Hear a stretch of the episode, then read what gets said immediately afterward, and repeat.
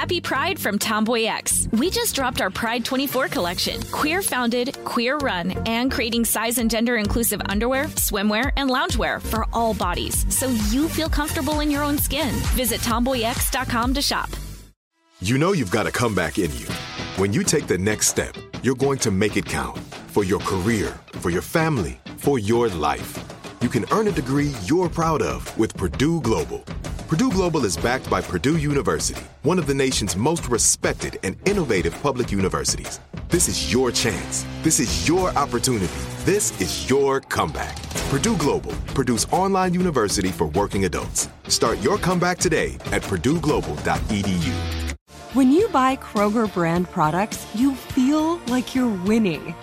That's because they offer proven quality at lower than low prices. In fact, we guarantee that you and your family will love how Kroger brand products taste, or you get your money back. So next time you're shopping for the family, look for delicious Kroger brand products, because they'll make you all feel like you're winning. Shop now, in-store, or online. Kroger, fresh for everyone. What kind of fun is waiting for you at Kings Island? The holy cow, we're way too high and here comes the drop kind of fun. The make a splash all summer kind of fun. The I can't believe I ate that whole funnel cake. Let's get another kind of fun. But most importantly, at Kings Island, you'll find for the fun of it kind of fun. Don't wait to start your fun season. Kings Island is now open on weekends.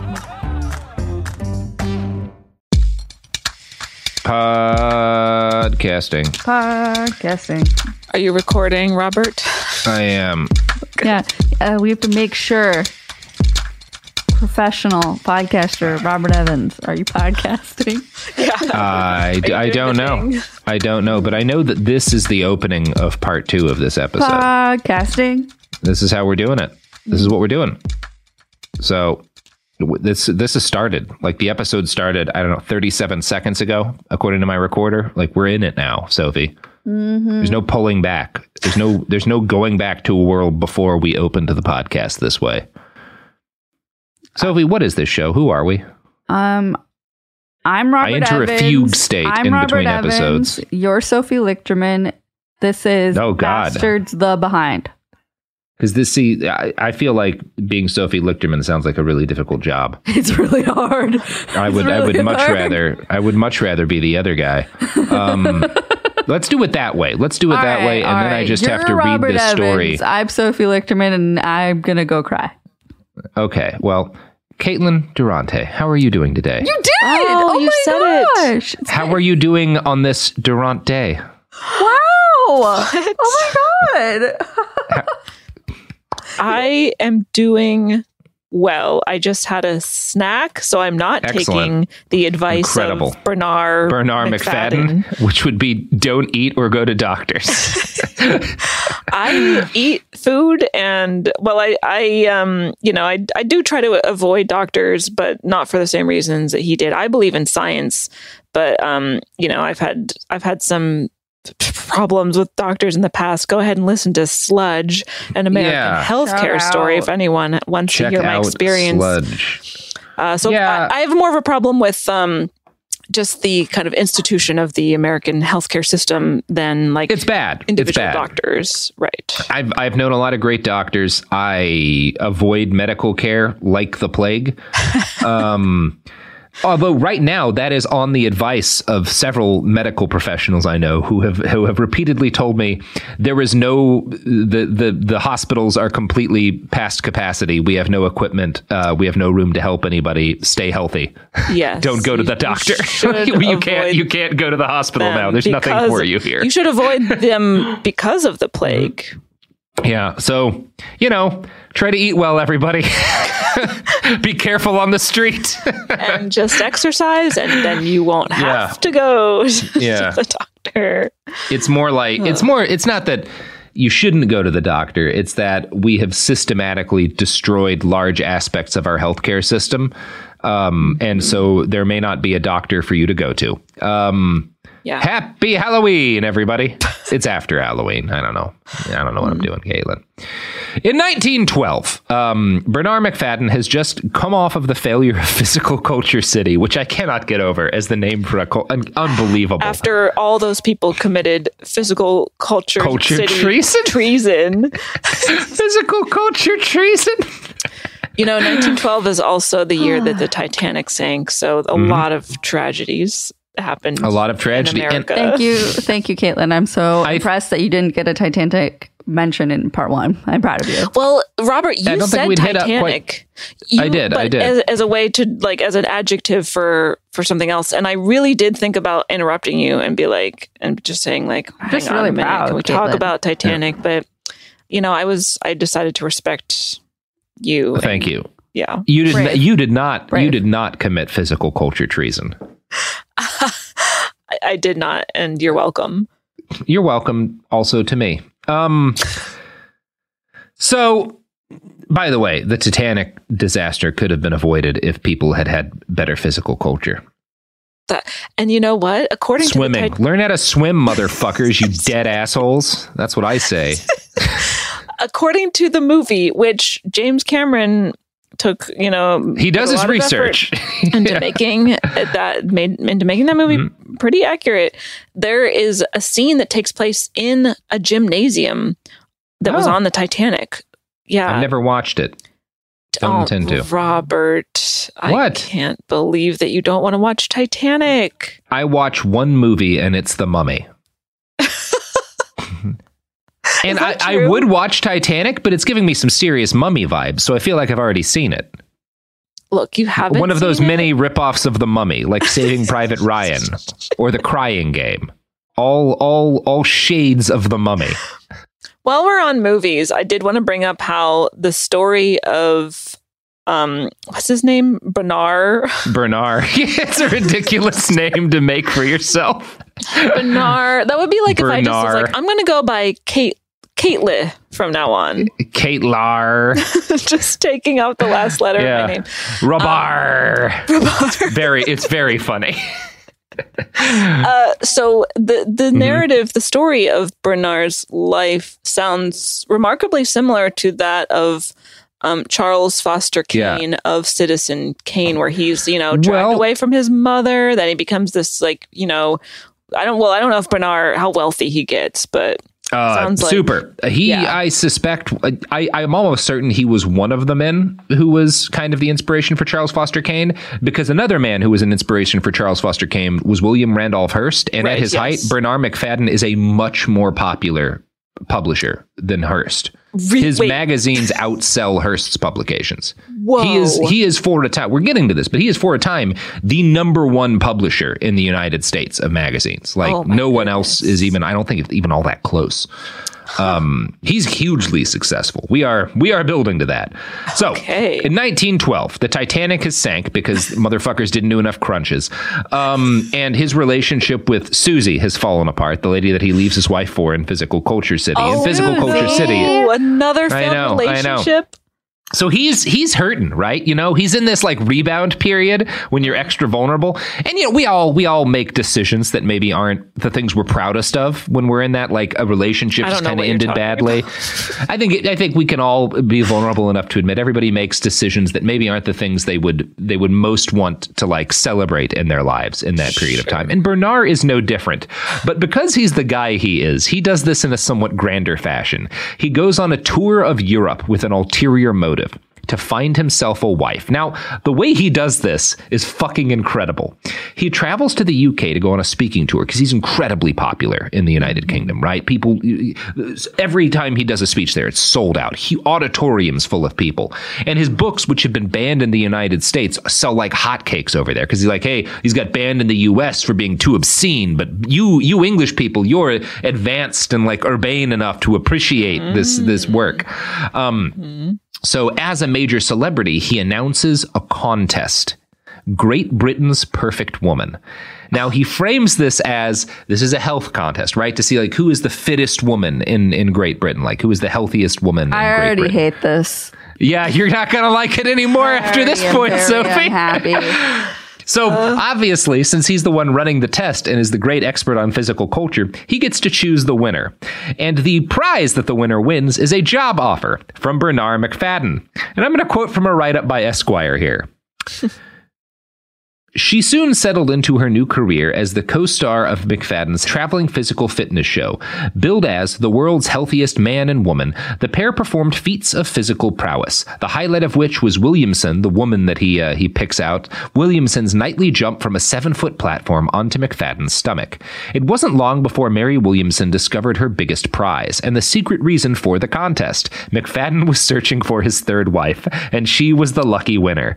One day, while the pair was halfway through a ten mile run, he proposed. When she accepted, she later recalled, he stood on his head for me for one minute and four seconds.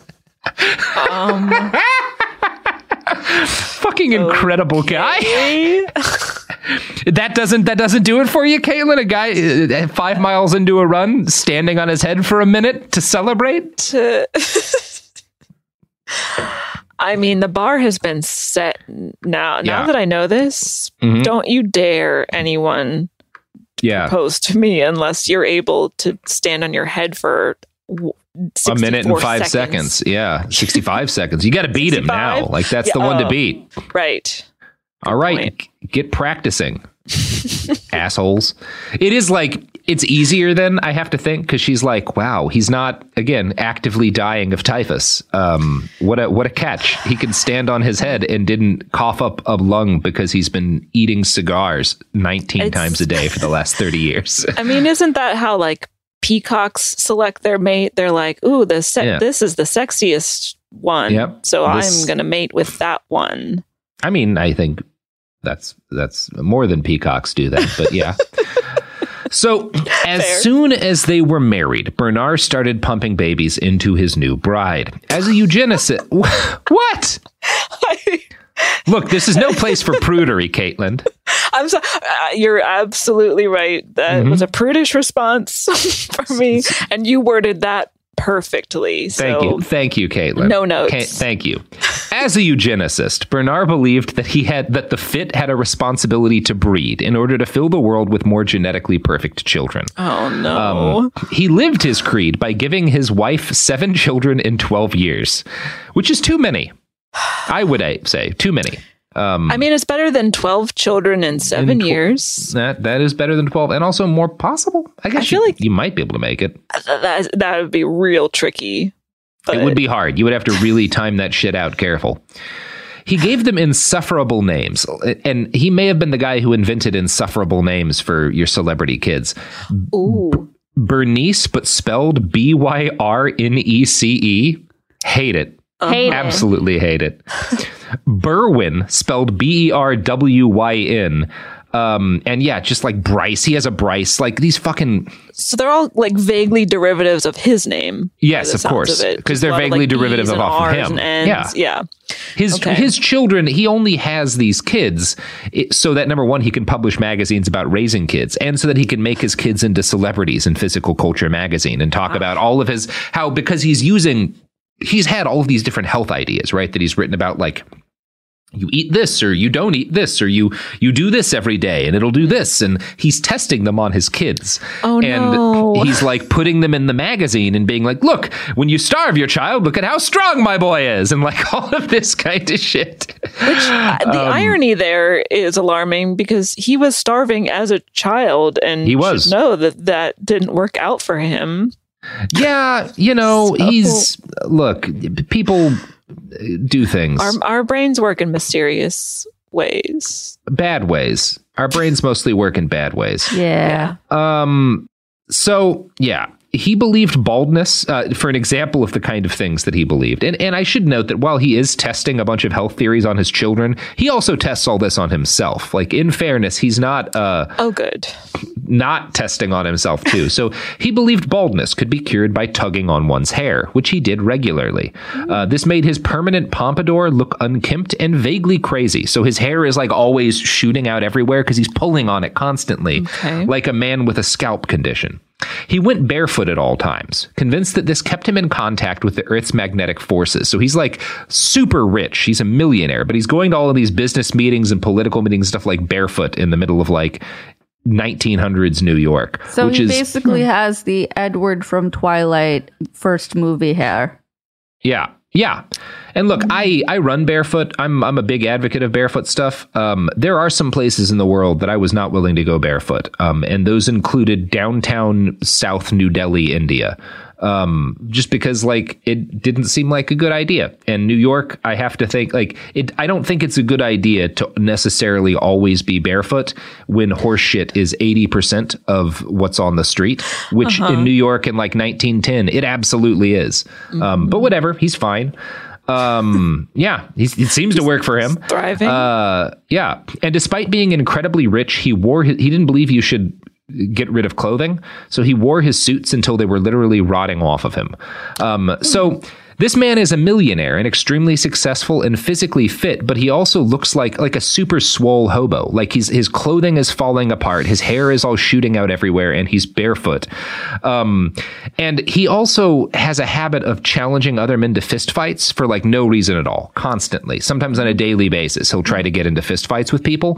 So a lot of folks who see him don't realize, oh, that's wealthy publisher Bernarr Macfadden. They're like, oh, that is a mentally ill vagrant. Like, that, this This is a man who needs medical attention because he's he's he's not well. Um, he would refuse to get. Which he would refuse to get. Um, he also launched a variety of different health foods. My favorite. Oh, my God. I have oh. to. I don't want to read this to you. I want to show you the ad, and you can you can describe this to our, our audience, because it is. Okay. I wait, got you. How do I? Oh, thank you, Sophie. Allegedly. Caitlin, can you see it? Yes. Look at um, that. Look at that. Okay, here we go. It's called Strength.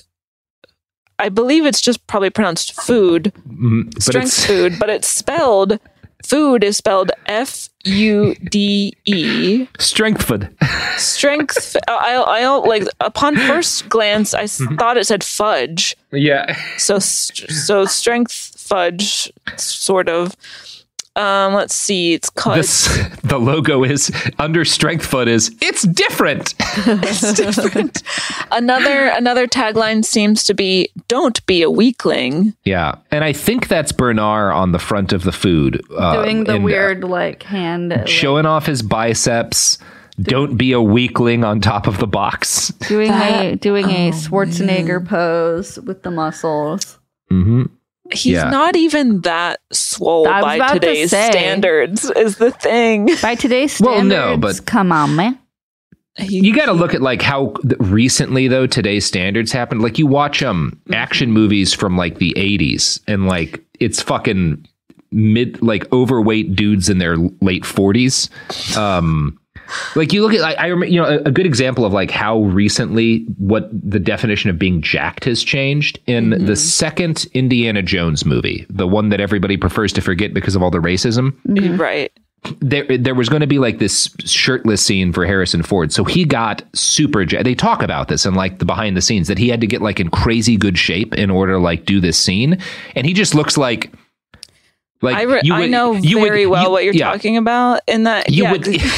You would cast him today as the guy is like the stoner who doesn't exercise in your right. movie. If he was going to be opposite of like the average looking man who is Kumail Nanjiani with ninety pounds of muscle packed on. Yeah, I do like yeah. that. There is a, a tagline, famous authority on food and hygiene. Mm-hmm. Hmm. Hygiene was a big word in this period of time. Yeah. The Nazis talk about hygiene mm-hmm. all the time, racial hygiene. Mm. Um, you're supposed to, hygiene's you're supposed often to have a negative term. Food with cream. Yeah. I'm so confused. Yeah, I don't know what it is. I think it's like some sort of porridge. Um, I don't want it. Caitlin? I, went, I wonder if this is like kind of the original protein powder because it says that. Yeah, I think it kind of is. You can serve it with cream or sugar or sliced bananas and cream. So it sounds like you just like put it into your smoothie. Yeah. Well, it's not really. A, I don't think smoothies science has really been invented yet. Ugh. But he is like this is definitely like the precursor to like protein powder I do and like shit to that muscle it milk. It literally you know? says berries and cream on there, and I'm like, yeah, berries, bananas, and cream. Like, what berries, is a smoothie besides cream, those like the things? The commercial, the berries well, and cream even, guy. He, there would be people in this period of time who would argue with him that like, no, fruit's bad for you. Um, mm. Fascinating. Like, so he there again, he's this mix of like absolutely dangerously wrong stuff and also being like, no, you should mostly eat vegetables and fruit and like, you know, maybe avoid red meat, uh, mm-hmm. which is good health advice, generally good health advice, um, unless you have an iron deficiency or whatever. But like most sure. most people who eat red meat eat more of it than is good for their health, including me. So yeah, I don't I, eat I red ain't meat, judging. So. Good. You're probably much healthier as a result. Um, I tracked down and slaughtered an entire cow earlier today, and I'm yeah. currently wearing its body like a cape and eating it slowly. I was going like to ask about that. Yeah. My doctor says I have to stop because I've picked up a ton of different kinds of worms. But, you know, Caitlin, mm. what's life without worms, huh? That's what I have to ask. That's what I say every day. That's what I know. I know. That's uh, that's my magazine, Worm Culture. Well, hopefully no one commits worm culture treason against you. Oh, you do not want to know the punishment for worm culture treason, Caitlin. It is. It's ivermectin. It's actually just ivermectin. Oh, okay. All right. Well. Yeah. So uh, he's he's tearing right along. Business is growing at a very fast pace. And then tragedy strikes. World War One, which is oh. bad for Bernarr Macfadden and no one else. Otherwise, a great time, right? I know it's very shocking to hear about World War One being bad for somebody, but it's not great for his business. Interesting. Mm-hmm. So we finally found one bad thing to say about World War One, which, mm-hmm. you know, this has been a very pro the First World War podcast. So this is this is hard for me. Um, so, yeah, his his, you know, disposable income. People have less money to spend on magazines. Right. Mm-hmm. Um, yeah. And a lot of the young men who are going to be most interested in consuming his content are getting shot with machine guns repeatedly on the Western Front. Yes. Um, But Bernarr weathered the storm, and in nineteen nineteen, on the advice of his wife, Mary, he launched a magazine called True Story. Now, this is yet and again Bernarr inventing something that would prove to be one of the most influential cultural decisions in history. Like, it is hard to overstate the influence of this magazine. And in order to help me adequately explain why this is important, I am going to read a quote from American Heritage Magazine. True Story was the originator and exemplar of the Confession magazine. Under the credo, Truth is Stranger Than Fiction, the cover of the first issue featured such titles as A Wife Who Awoke in Time and My Battle with John Barleycorn, An Ex-Convict's Climb to Millions, and How I Learned to Hate My Parents. Basically, the True Story formula consisted of first-person accounts written in an untutored but clear style of sin and redemption. The sin, usually carnal, was described in some detail, but the actual consummation nearly always seemed to take place between paragraphs and was invariably dressed up as a moral lesson. Macfadden manipulated the formula masterfully. He knew the illusion of authenticity was essential, so instead of hiring what he called art artists to illustrate the stories, he used staged photographs featuring such models as the then unknown Friedrich Marsh, Jean Arthur, and Norma Shearer, and he made every contributor sign an affidavit stating that his or her story was indeed true. In nineteen twenty-seven, however, after a piece titled The Revealing Kiss used the names of eight actual residents of Scranton, Pennsylvania, who sued Macfadden for half a million dollars, he found himself somewhat sheepishly contending that maybe every story wasn't all that true. Macfadden turned out to be a crackerjack businessman. His initial inspiration was to charge twenty cents for the magazine, a dime more than the going rate. The first issue sold out. I think, feel confident saying, the majority of digital content today is in some way descended from True Story magazine. This is like half of the internet, at least, right? Um, yeah. This is half of television. This is reality T V. This is Jerry Springer and Dear Abby. This is, um, mm-hmm. which is, I mean, Dear Abby's like a magazine, but this is like everything. This like true confessionals about like scandalous things that happen in real life. That's like most of culture. Yeah. Now. like he, and he's, he's invents this. He's the first person to figure out there is a, a hunger for this that will never be sated. And I can, I can publish this forever. Um, he, he is, this makes millions of this doll like instantly.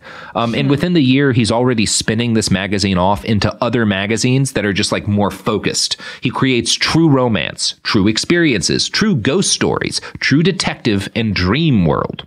So here's how it worked. When Bernarr had a major hit with a type of story, so he publishes a couple of different romantic true stories in an issue of True Story, and that issue sells really well, he spins off an entire magazine devoted to like true romantic stories. It's basically like the Playboy Confessionals or whatever, or the Hustler, whatever one it was. American Heritage goes into more detail here. Quote, And this is about how he like runs his publishing empire. A flag flew on the Macfadden building for each Macfadden publication, and employees would go up to the roof first thing each morning to see if they still had a job. Among the short-lived flags were ones that bore the legend Beautiful Womanhood, whose undoing was an ill-conceived, scathing attack on spinsters, and Brain Power, whose title apparently suggested to readers that they were somehow lacking in that department. So he's like A B testing. So he he puts up a flag for every different magazine he launches, and if it doesn't sell well, he takes it down. That's how you know you've lost your job, that like this magazine uh. has been canceled. Like, but he's he's doing like, again, what every publisher does today. He like he is effectively running a, ma- a massive internet publication. He's doing BuzzFeed in like mm-hmm. nineteen twenty. Like that's mm-hmm. like what this is effectively. Mm-hmm. Um, he's just launching different verticals. He's he's. Like, I don't know, I worked for years in an industry that was largely defined by Bernarr Macfadden without ever knowing his name. Um, and it sounds like, yeah, this is all like very clickbaity stuff, yeah. too, by the sounds of it. Mm-hmm. Bernarr Macfadden would have made all of the money in the world off of the internet. Uh-huh. Yeah. Wow. Um, he would be eating, he would be on Joe Rogan's podcast twice a fucking week. Like... Or he would have just eaten Joe Rogan to gain his powers. Mm. Um, mm-hmm. So my projection of him just being like an Abercrombie model gym bro, I, that was yeah. not right. He, wow. No, he's, he's actually, he is like a businessman. He's closer to the Gawker guys, except for I think he probably would have been friends with Hulk Hogan rather than getting into a legal fight with him. Ah, uh, yeah. Now, Bernard's personal life was seemingly more stable at this point, uh, but his obsessive need to test his theories, paired with his reckless belief in his own ideas, led to tragedy in his personal life. This is the baby this killing. Yeah. I, oh, I see that excitement just lighting up your face, Caitlin. We all love a good dead. I am baby. Ecstatic. No. Good. In the spring of nineteen twenty-one, Mary got pregnant with yet another child. Now, Bernarr had written articles earlier about several theories he had on sex determination, right? How to make determine the, the sex of your child. And this is like oh, historically, yeah. right? This is a th- constant thing. People have these theories about like, if you do this, if you make her lay this way or eat this mm. kind of food, you know, she'll have a, ba- a boy or a daughter.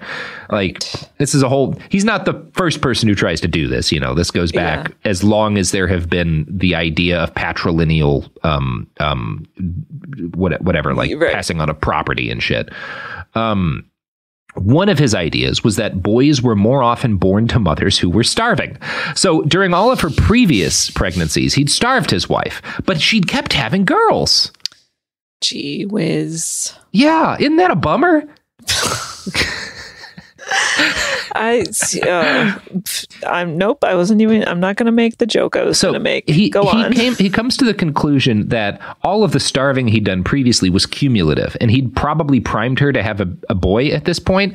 So now he made her eat a bunch of roast beef during this pregnancy. So that's at least like better than starving her, right? Yeah. Force feeding your pregnant wife ro- roast beef instead of making her starve. That's an improvement. He's grown. he's, he has he's not. Demonstrating he has not growth. grown. he, he has not at all. In late December, with the baby near due, Bernarr was so happy uh, and the with both the fact that he was about to have another kid and with the success of True Story that he held a company holiday party, allowing his employees to smoke and drink to their heart's content, even during Prohibition. He was, I'll say this, he doesn't drink. He thinks no one should, but he's also like a libertarian. So he's he hates Prohibition. He doesn't think the government should be telling people what to do, which okay. I can respect that as like a, anyway, we're about to talk about how maybe he killed his baby. So whatever. When he came home from the party, he found his wife in labor. And since he couldn't reach a midwife, and again, there are phones. Not a lot of people are phone connected at this point. Like it is, uh, I you can't. But he's really, a millionaire. You'd imagine. You'd imagine he could have set this up, right? yeah. Um, so, but he can't get a midwife on the horn, and obviously he's not going to call a fucking doctor. Uh, so he delivers the child himself. Um, his wife gives birth to a boy named Byron, which Bernarr confusingly claimed meant that his theory about starving pregnant women was correct because he'd starved her so much before, even though he hadn't starved her for this baby. Right. He's not really scientific. Huh? Wait. I, I would say what? Maybe that's questionable logic.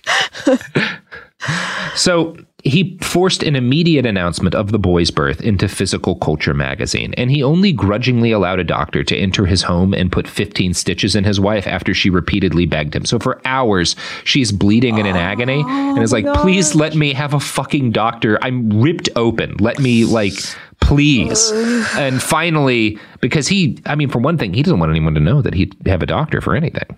Right? Right. You shouldn't get, you shouldn't get torn open. You should, is if you're doing enough physical culture, if you're doing enough dumbbell squats or whatever, you shouldn't, you shouldn't, you shouldn't rip open, you know, when you're pregnant. Um, I'm, that's what he's saying, obviously. Um, uh, so yeah, uh, he eventually does like yield to his screaming wife, like screaming, not as in like hectoring, but as in like dying of blood loss, and allows right. a doctor to come in and put fifteen stitches in her. He refuses though to allow her any anesthetic or painkiller. No. Yeah, I know. Right. Kind of sucks. Right. Oh, what a piece of shit. Yeah. No. Oh. Look, this this is a sympathetic start to the Bernarr Macfadden story. We are past the point of sympathy now. Yes. um, so for almost a year, things are okay though. Um, and he like he puts this kid, this son of his, he's so proud to have a son. Every week, there's an article about how strong and like good and like, look, he's growing up so much stronger than other boys. And like, I'm doing this and I'm doing this. He's going to be the healthiest boy. And he's going to be the healthiest man who ever lived. And like, this is like a huge fact of that. He almost pivots the magazine to focus on his son's development. Wow. So a year later, the December of the next year after his kid's born, when Byron is about one year old, tragedy strikes. And I'm going to quote from the biography, Mister America here. eleven-month-old Byron, known within the family as Billy, was seated on his mother's lap. Suddenly, Billy tensed up, threw his head back, and began to contort his body as if overcome by a seizure. Bernarr demanded that the infant be stripped and dunked in a steaming hot bath. Mary recalled that the water's temperature was so hot that she couldn't keep her hand submerged. Though it is impossible to know the cause of Billy's fit, many common childhood seizures are now known to be brought on by fever, so a hot bath as treatment was probably ill-advised at best. The baby's spasms continued. Mary snatched him out of the water and screamed, "Burn, for the love of Christ, call a doctor." Billy died in her arms. Yeah. And again, mm. this is the nineteen twenties, right? So a baby having a seizure, it is entirely possible by the time that baby started seizing, it was already essentially dead because medical science, maybe not great. Mm. But also, a lot of babies had different kind of seizure disorders and have or have seizures because of a, a, a, a fever and get better. There was medicine, especially that a rich person could have gotten. Like if he had taken his child to the best medical care available, there's a good chance they w- the baby would have survived. It's absolutely guaranteed that dunking a seizuring baby in almost boiling hot water is not going to help. So I think we can safely say that the, you know, he maybe killed a baby. He maybe killed is, his baby. Yeah. He definitely, probably, definitely killed his baby. He, we can't say for certain that he killed mm. his baby. We can say for certain that he made that eleven-month-old child's last moments be of horrible confusion and pain submerged in near boiling water. Yeah. Yes. Yeah. For sure. Which is, I would say, bad parenting. I'm not an expert. I don't have a kid. I try not to like talk about what you should do with your kids, but I feel like, and again, excuse me, parents in the audience who are going out on a limb here, it's bad to dunk your baby in steaming water while they're having a seizure. Sure. I think most people would agree with that. Yeah, I know. I know. I'm going, I'm, I'm do, getting into Joe Rogan territory, you know, giving health advice I'm not qualified to give, but that that's my opinion. Don't, mm-hmm. don't do force that. Your baby into steaming water while it's having a seizure. Maybe not a good idea. You know who else f- forces babies into... Wait, who doesn't? You know who doesn't ever do the thing that I just talked about? Oh, Robert. Who? I, uh, I don't know. The products and services that support this podcast? Maybe? Maybe? Maybe. Maybe. Maybe, maybe. maybe. Sophie, what? Uh, you heard me. I think I think what I what I said was heard. Well, we'll be back after these messages from our sponsors. Happy Pride from Tomboy X, celebrating pride and the queer community all year. Queer founded, queer run, and the makers of the original boxer briefs for women, creating sustainable size and gender inclusive underwear, swimwear, and loungewear for all bodies so you feel comfortable in your own skin. Tomboy X just dropped their Pride twenty-four collection, obsessively fit tested for all day comfort in sizes three extra small through six X. Visit tomboy x dot com. Me. Focus Features presents Back to Black. I want people to hear my voice and just forget their troubles. Experience the music and her story. Know this, I ain't no Spice Girl. Like never before. That's my daughter, that's my Amy. On the big screen. I want to be remembered.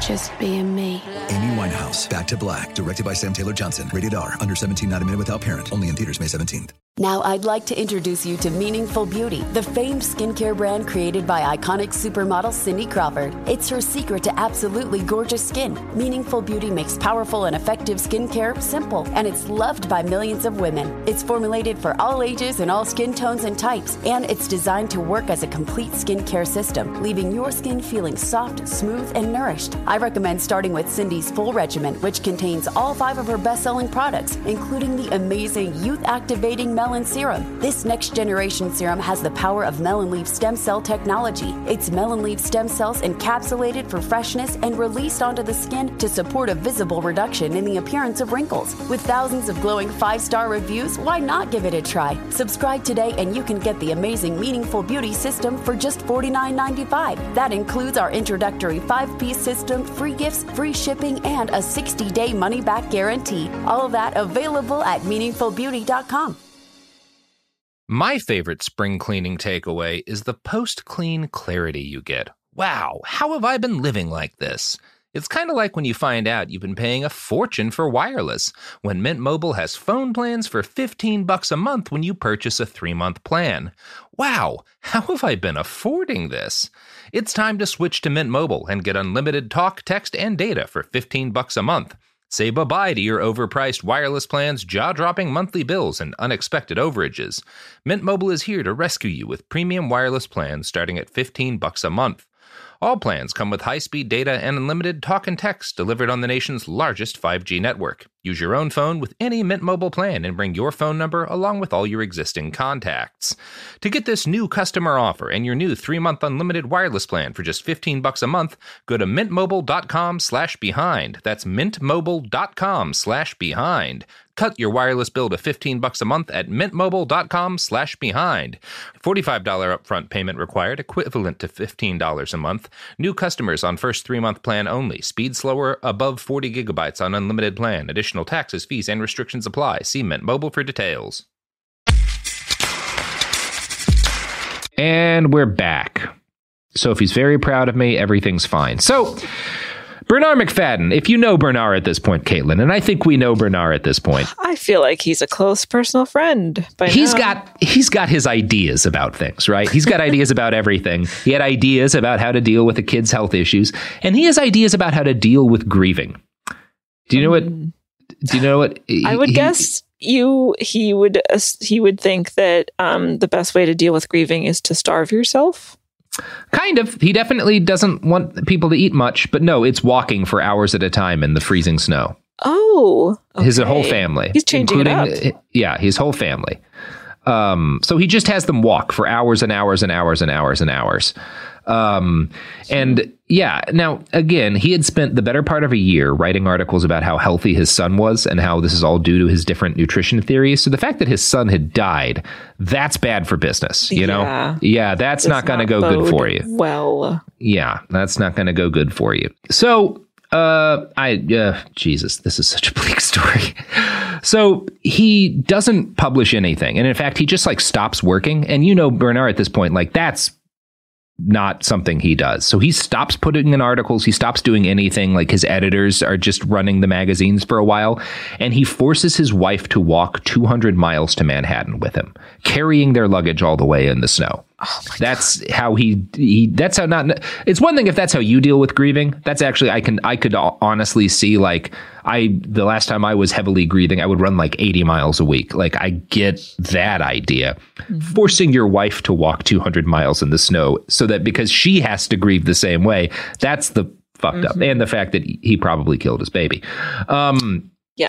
So when he, in the middle of this two hundred mile walk, uh, they get to Greenwich, Connecticut, and he convinces his wife to try again for a son. So he's like, as she's grieving and exhausted, is like, I got to make another, put another boy into you. Mm. Um, So eventually they get back to the office, and he writes an editorial about his son's death. You gonna guess who he blames for it? I would guess his his his wife. Oh, Caitlin! It's like you have a lot of experience with toxic men.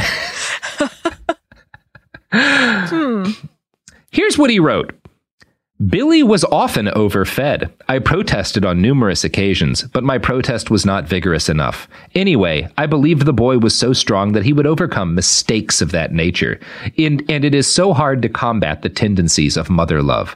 I also somewhat blame myself for neglecting his exercises. So he blames his wife for feeding their baby too much. Yep. Yeah, and... he didn't starve that baby enough. Gosh. And also he's making his baby do exercises. Yeah, he makes everything do exercises. Can a baby that age, eleven months? I mean, I'm, I don't know. They probably should. I mean, Can in, they in, crawl to, to the extent that like crawling is an exercise. Yeah, it's good for them to exercise. Like in terms of like, it's good for babies to like move and learn how to use their bodies slowly. Sure. Uh, but like, I don't know. They're babies. They're not. Ba- they don't they, really have bones skills, for the most part. Yes. Yeah, their yeah. motor skills aren't great. they, their organs, I feel like, are still kind of developing. Yeah. You know? yeah. I feel like exercise. I feel like if you're trying to make a baby exercise, the odds are good that you will wind up hurting the baby. Sure. Definitely. Yeah. Because they're babies. Babies. But, they're little babies. Because they're babies. Babies. Yeah. They're mostly just supposed to like roll around and poop mm-hmm. and, and poop and occasionally yeah. crawl. And um, be babies. And be babies. They're not supposed to hit the gym. Get under that bench. But it does make you feel real Your deadlifts. That a baby you can barely like deadlift. Lifting. What the fuck is wrong with you, baby? You baby. Yeah. Keep your back straight. Wow. They're babies. They don't. Mm-hmm. They They're don't babies. Do that. Stop being so soft. Look at how baby. shitty this baby's pull-ups are. He's barely getting halfway to the bar. I mean, like how embarrassing that like a baby would be better at pull-ups though than mm-hmm. like say me. You know? Yeah. Well, they don't have a lot of like body, so that would make it easier. But also, their arms are not really muscles yet. They're just kind of like noodles, so yeah. that would make it harder. Noodly little baby. I don't know. I'll start a gym for babies. We'll see if it's a good idea. Ooh. Yeah. So within a decade, by the late nineteen twenties, Bernarr had amassed a fortune of more than thirty million dollars, mm. which today would be like four hundred million dollars. So he makes a shitload of money. Yeah. Um, he was at the absolute height of his success. But after time, this too grew frustrating. Bernarr was the peak of publishing influence. He had more readers on a monthly basis than anyone else in the United States, including William Randolph Hearst. Mm-hmm. But being on top also means you've kind of reached the limit, right? There's really nowhere for him to grow. He's the biggest publisher. Yeah. So the only thing he could think of to do to expand his audience and become even more influential was become the president of the United States. What? I did not see yeah, this coming that yeah. he's going to try to run for president. Mm-hmm. I mean, we talk about this in the John McAfee episodes with the great Lacey Mosley, but like, mm. you know, when you are a certain kind of white man who has had uh, one of those careers where no one ever says no, and you just keep doing ridiculous things and being successful at them, you will eventually try to become the president. I mean, I look at what happened recently.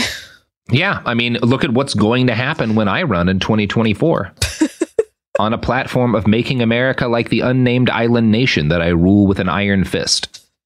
It's going to be great, Caitlin. Yeah, I can't wait. Mm-hmm. Neither can America. So um, he decides he's going to become the president. Uh, now, his wife later claimed that he started to dream of this career in nineteen fourteen, uh, when at the eve of World War One, he suggested that wrestling would be a good way to solve political conflicts, which I actually think would be incredible. I'm one hundred percent in agreement with Bernarr about this. He says, quote, political contests that derive their support through advocating physical culture reforms will, I believe, become a reality in the not far distant future.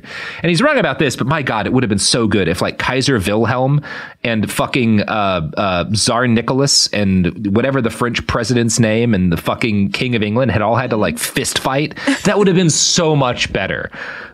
If every war, if George Bush and like uh, Saddam Hussein had had a cage match, mm. I feel confident saying we would think fondly on the Iraq War. Yeah, it was that time George Bush got stabbed in the eye by Saddam Hussein. That was funny as hell. Can you believe he thought Saddam wouldn't pull a knife in a fist fight? What an idiot. Wow. Okay. Uh, yeah. Barack, Barack Hussein Obama and John McCain just like street fighting. just just just wailing on each other while fucking uh Joe Biden and uh uh what what's her name, the the governor of Alaska, um oh, Sarah, Sarah Palin, yeah, like have a chain fight. My god, oh, it would be so much better. Oh, sure sure yeah, everything I mean, would be better. Mm-hmm. Mm-hmm. Okay, good. I see your point. I see your yeah. point Yeah. Um, World War Two might have gone worse because I do not think F D R would have been able to beat Hitler in a in a in a in a street fight. mm. Yeah. So there's limits to this. We would have needed to elect Bernarr Macfadden president. You know? If only. He could have taken on Hitler. Um, although he might not have wanted to, as we'll get to. So oh.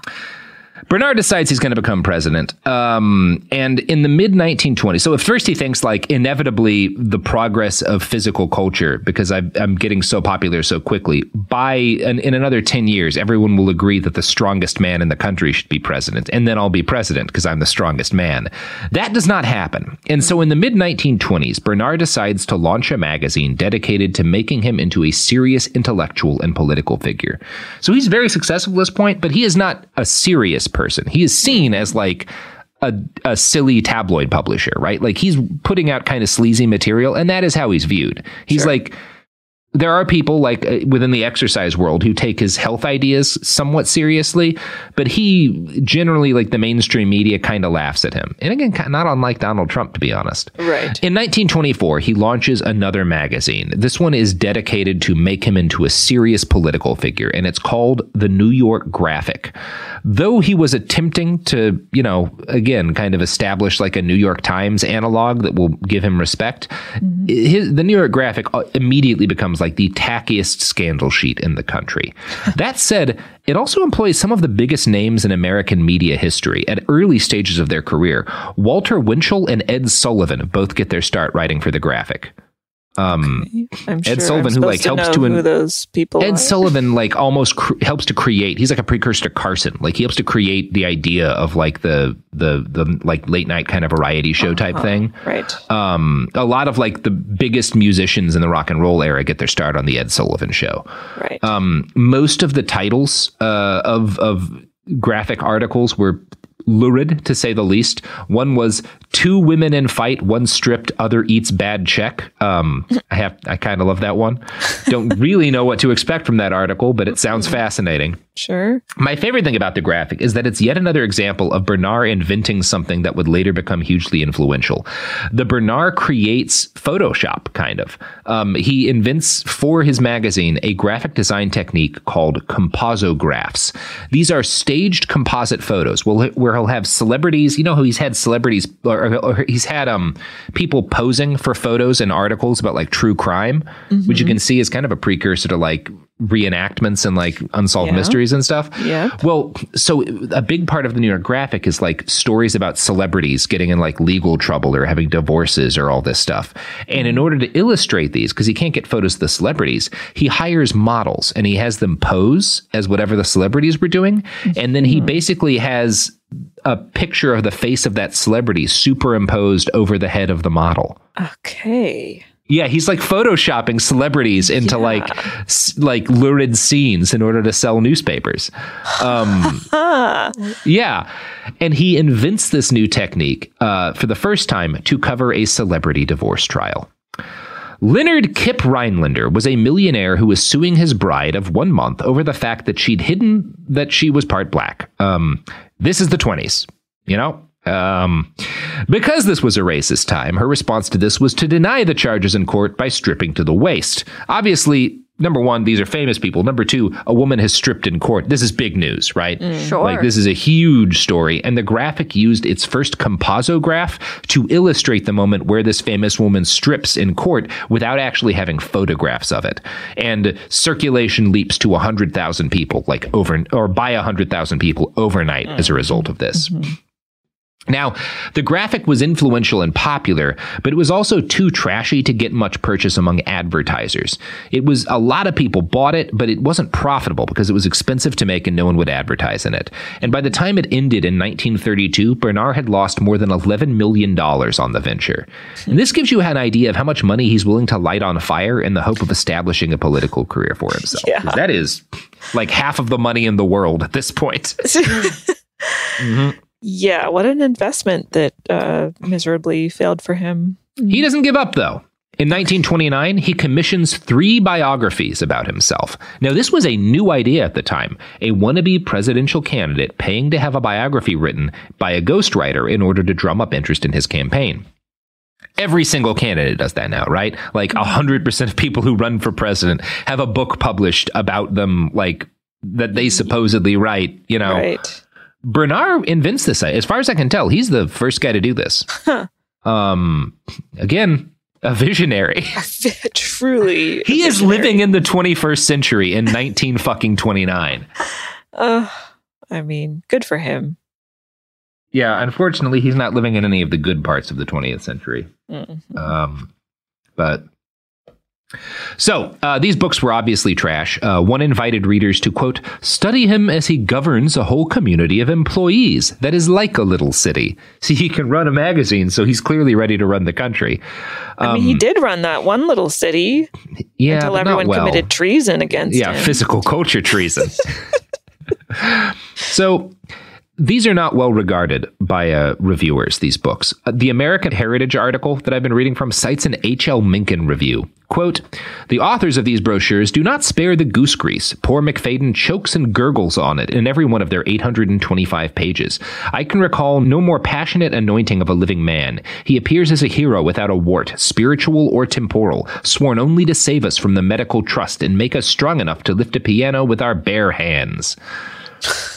Wait, one of these biographies was over eight hundred pages long? Yeah. He's again, cool. They'll dial it in. By the time Pete Buttigieg is getting his vanity biography published, we've gotten much better at it, you know? Mm-hmm. Great. Mm-hmm.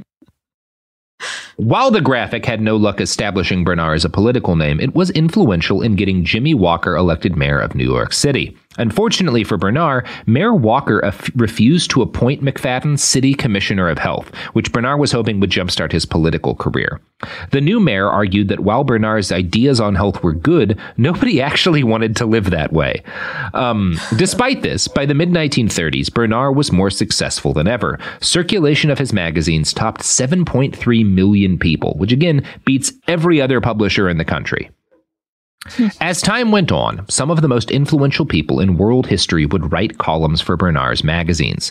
Winston Churchill, Eleanor Roosevelt, Margaret Sanger, Mahatma Gandhi, and Adolf Hitler. Oh. Well, all right.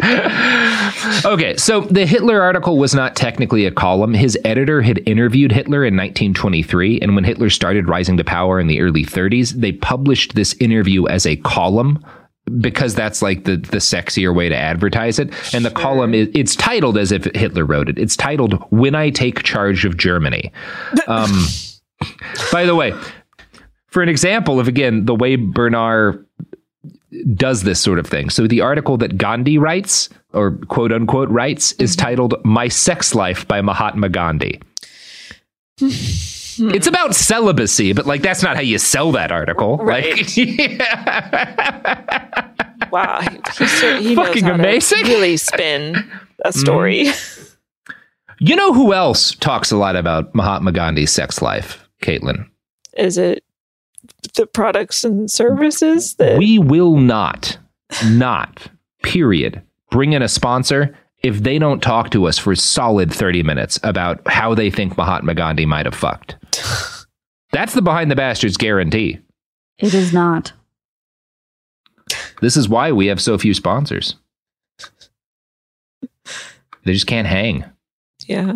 So, yeah. I mean, I don't know what to say about it. There's nothing to say.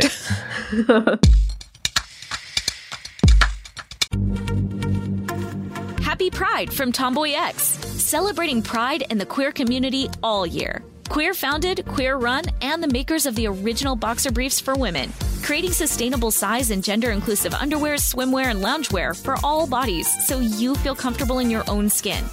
Tomboy X just dropped their Pride twenty-four collection, obsessively fit tested for all day comfort in sizes three extra small through six X. Visit tomboy x dot com.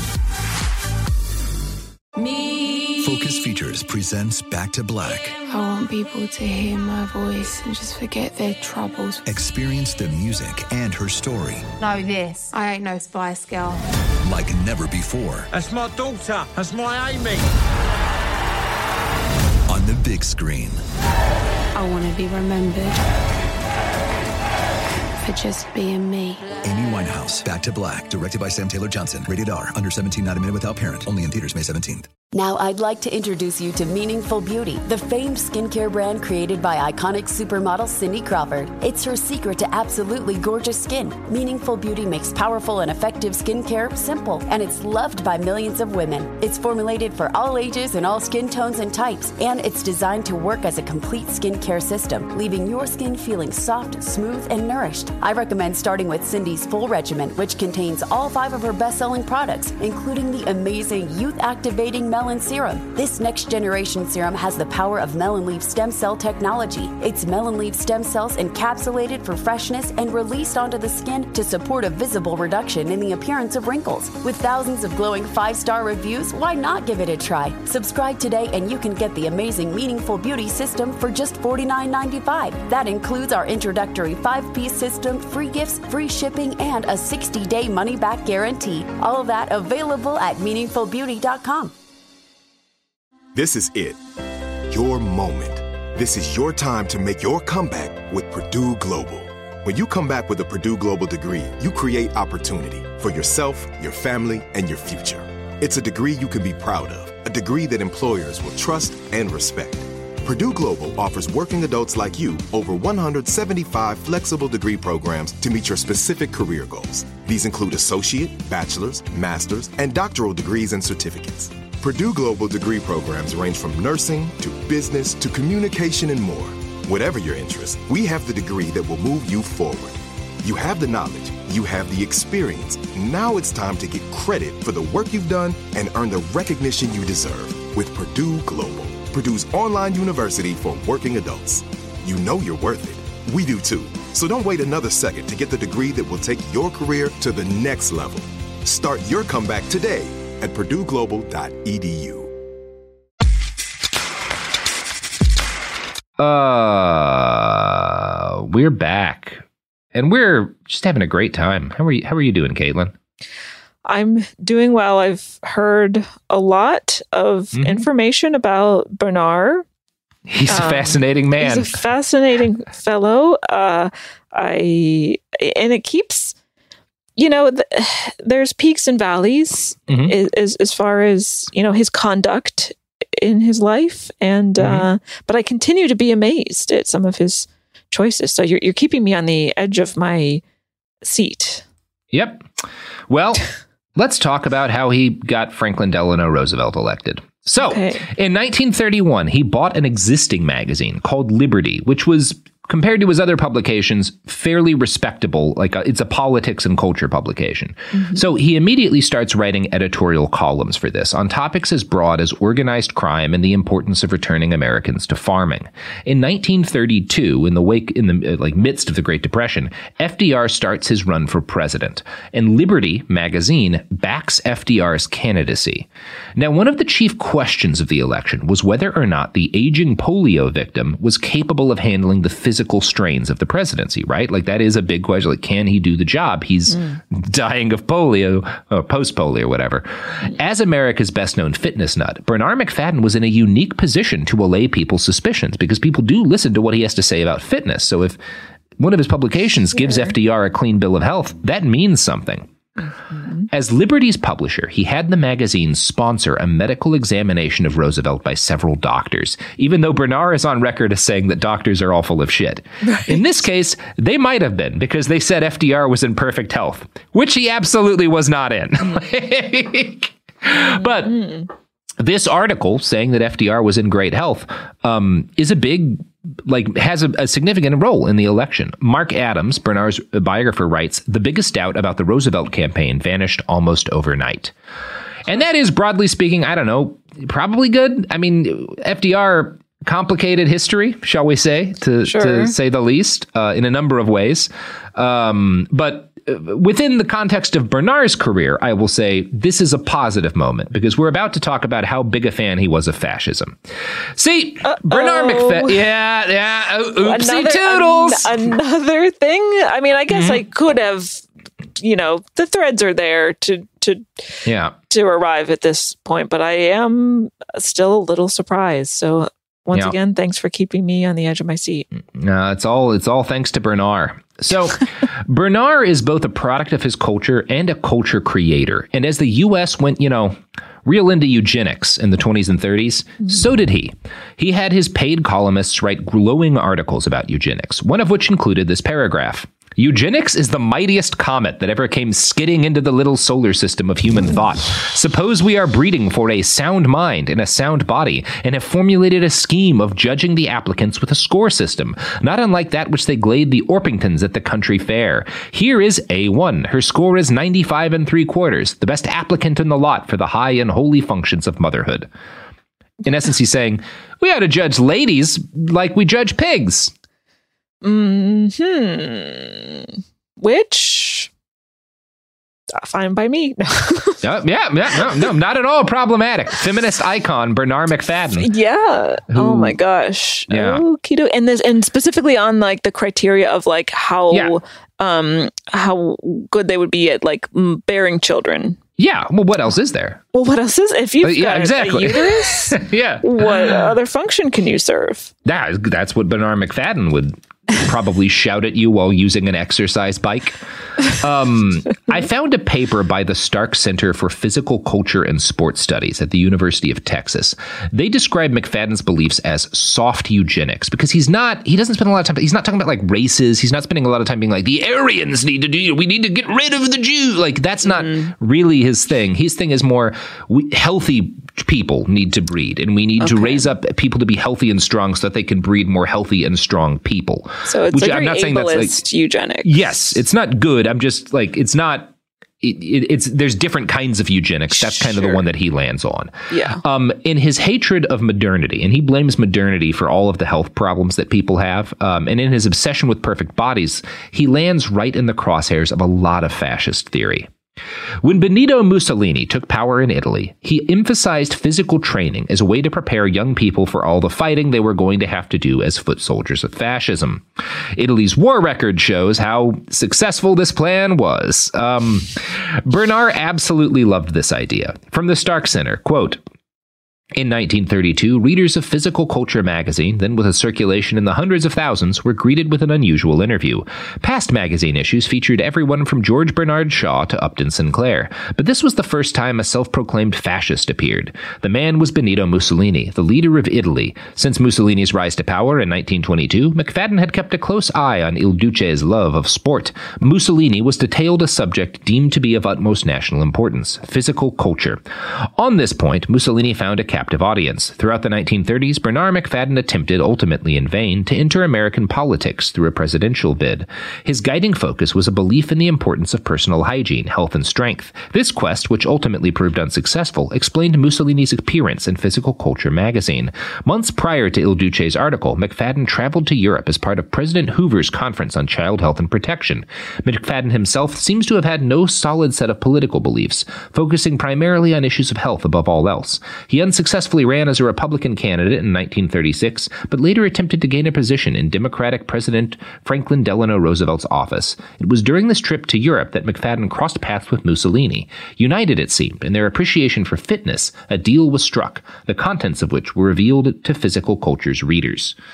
So he's political in that he thinks everyone should be jacked all the time, and he likes fascism because fascism also wants everyone to be jacked all the time, right? That's that's his entry, and that's uh-huh. his article that he lets Benito Mussolini write is on the importance of physical culture for like national identity, and they enter into a deal which they detail in this article, and the deal is that Benito gives Bernarr personal responsibility for training forty Italian naval cadets.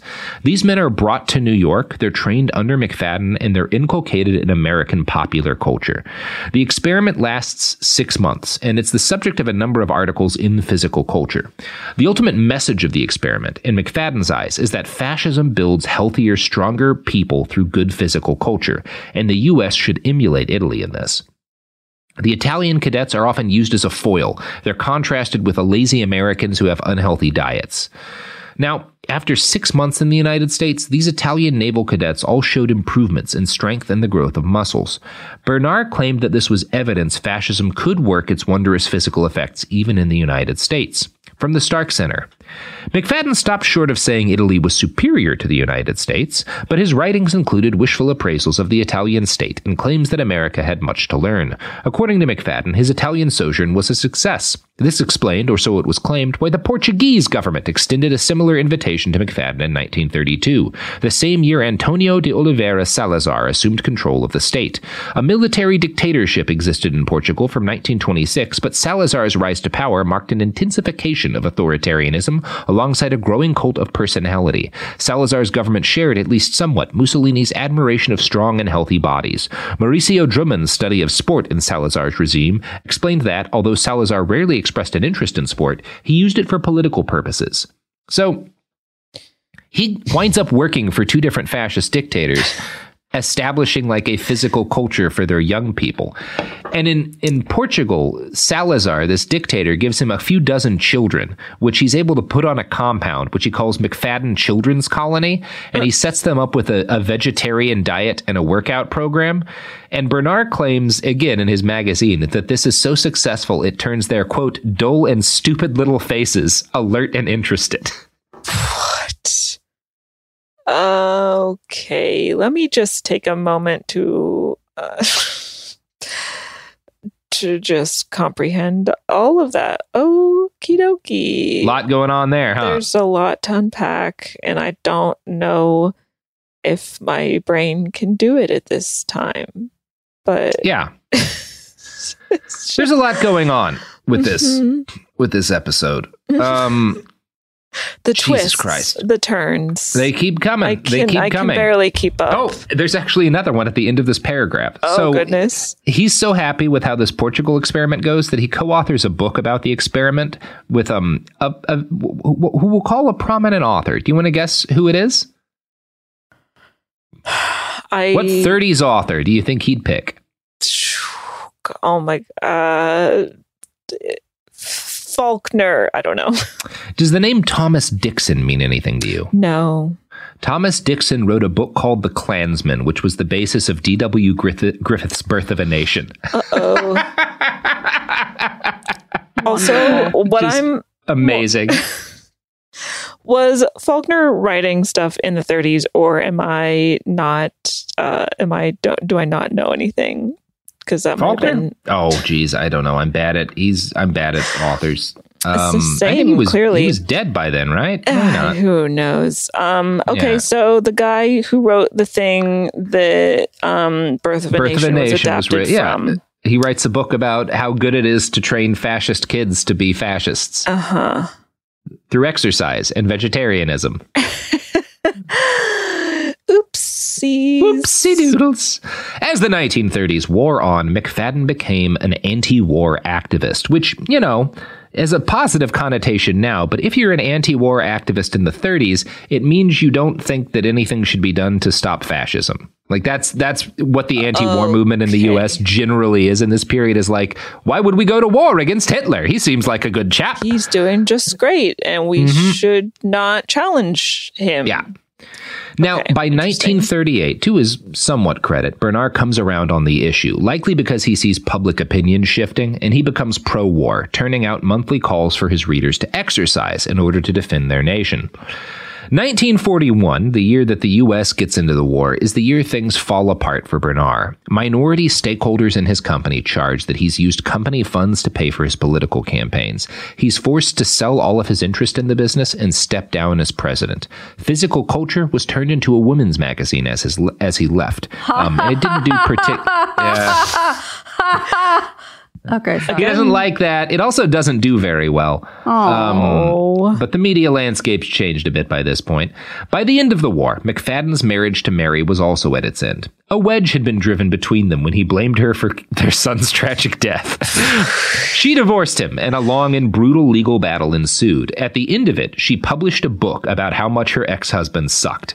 Good In a final her. middle finger to him, she dedicated her autobiography to the doctors who had helped ease the pain of childbirth, which is the meanest thing you could do to Bernarr. Yeah. She thanked wow. a doctor? Brutal. I After I it. let her get stitches eventually. Huh. I mean, um, I, yeah. I'm, I, I, I like that. I like that for her. The book contains a number of allegations, including that Bernarr caused her a miscarriage by forcing her to work out incessantly while she was pregnant. Mm. So, good guy. A write-up from American Heritage ably describes the remainder of the former publishing titan's life. Auden later wrote of Edward Lear that he became a land. Bernarr Macfadden became a press release. In the last eighteen years of his life, he was featured in Time, which dubbed him Body Love, or Newsweek eighteen times. He ran for the Senate in Florida. He conducted innumerable fasts and hikes. He offered a prize for the best biographical play about his life. In nineteen forty-nine, at the age of eighty-one, he took up parachuting and thereafter tried to make a jump each year on his birthday. Claiming that his third wife had humiliated him by losing Losing her figure, he married a woman of forty-two. She later had the marriage annulled. In nineteen fifty-three, he declared his acceptance of the nomination of the Honest Party for mayor. He pledged a business administration that would make sales tax unnecessary, eliminate traffic congestion, and obtained double-deck subway cars. He also promised to purge the city of communists. So, he keeps doing the same thing his whole life, but he's less influential. He doesn't have a bunch of magazines. Nobody really gives a sure. shit. Also, he lives quite long. He lives a long life. Look, he's not wrong about all of the things that he's saying. There's some things he gets very right, and he lives a long, healthy life as a result huh. of it. He remains in good health into his early eighties, which suggests that, again, some of the stuff he's saying is not bullshit. He celebrated his eighty-first birthday by jumping out of an airplane while wearing a full suit. He repeated this stunt on his eighty-second and eighty-third birthdays. By nineteen fifty-five, though, age had started to take its toll. In October, he came down with a urinary blockage, which he tried to cure by fasting. This did not work, and he resigned himself to going to a hospital, where he died. Oh. Yep. That's it. That's the end. That's all the Bernarr Macfadden we get. What an anticlimactic ending for Bernarr. Well, I know, right? Most people, it's generally is. Not everybody has the whole the whole Hitler, you know. He's like, all right, I'll go to the. All right, I'm dead. All right, bye. Yeah. Well, oh my. He was goodness. proved right in the end. Going to the hospital got him killed real quick. And that's the message of today's episode. Don't go to the hospital. That's not the message of today's episode, Robert. I think that is the message of today's hospital episode. Hospitals are bad. No. Don't go to um, them. No. I am befuddled about everything I've learned here today. Yeah. mm-hmm. And on that note, Caitlin, pluggables? Okay. Yep. Yeah. Um, hmm. Well, since I brought it up earlier, uh, you can listen to a podcast that I did a little bit of and then um, abandoned because I'm not nearly as uh, ambitious as Bernarr, but I did do uh, a podcast called Sludge, an American Healthcare Story, uh, in which I, the first season is me detailing my uh, experience with having gallstones, aka sludge sludge balls, and um and all the chaos that ensued from that. Um and then I did a few other episodes about other people's stories, but then I got too busy and I abandoned that effort. But the podcast I haven't abandoned is the Bechtelcast, so check Yay. that out. Uh it's a movie podcast because I am able to talk way um I, I'm better at talking about movies than I am about healthcare stuff. Uh, and then you can follow me on Twitter and Instagram at Caitlin Durante. Yay! Yay! Yay. Well, that's everything we have to say about everything forever. This has been the last episode of Behind the Bastards. Um, I am quitting in order to start my own magazine about how if you do enough crunches and stop your wife from eating, all of your babies will be Supermen. Mm-hmm. No. Sophie, you could have a cush gig as the executive publisher of my new magazine, Starve Your Baby Digest. No. Gonna gonna politely all say. All right. Well, no. well, well, you just turned down a million dollars, but okay. That's um, okay. Moral. My morals are worth more. Well, mine aren't. I know that. Oh, have a good night, everybody. Bye. Bye. Bye. Happy Pride from Tomboy X. We just dropped our Pride twenty-four collection. Queer founded, queer run, and creating size and gender inclusive underwear, swimwear, and loungewear for all bodies, so you feel comfortable in your own skin. Visit tomboy x dot com to shop. This show is sponsored by BetterHelp. It's a simple truth. No matter who you are, mental health challenges can affect you, and how you manage them can make all the difference. That's why everyone should have access to mental health support that meets them where they are and helps them get through. BetterHelp provides online therapy on your schedule. It's flexible, simple to use, and more affordable than in-person therapy. Connect with a licensed therapist selected just for you. Learn more at better help dot com. That's better help dot com. What kind of fun is waiting for you at Kings Island? The holy cow, we're way too high and here comes the drop kind of fun. The make a splash all summer kind of fun. The, I can't believe I ate that whole funnel cake. Let's get another kind of fun. But most importantly, at Kings Island, you'll find for the fun of it kind of fun. Don't wait to start your fun season. Kings Island is now open on weekends. Hey guys, it is Ryan. I'm not sure if you know this about me, but I'm a bit of a fun fanatic when I can. I like to work, but I like fun too. It's a thing. And now the truth is out there. I can tell you about my favorite place to have fun. Chumba Casino. They have hundreds of social casino style games to choose from with new games released each week. You can play for free anytime, anywhere. And each day brings a new chance to collect daily bonuses. So join me in the fun. Sign up now at chumba casino dot com. No purchase necessary. V G W Group. Void where prohibited by law. See terms and conditions. eighteen plus.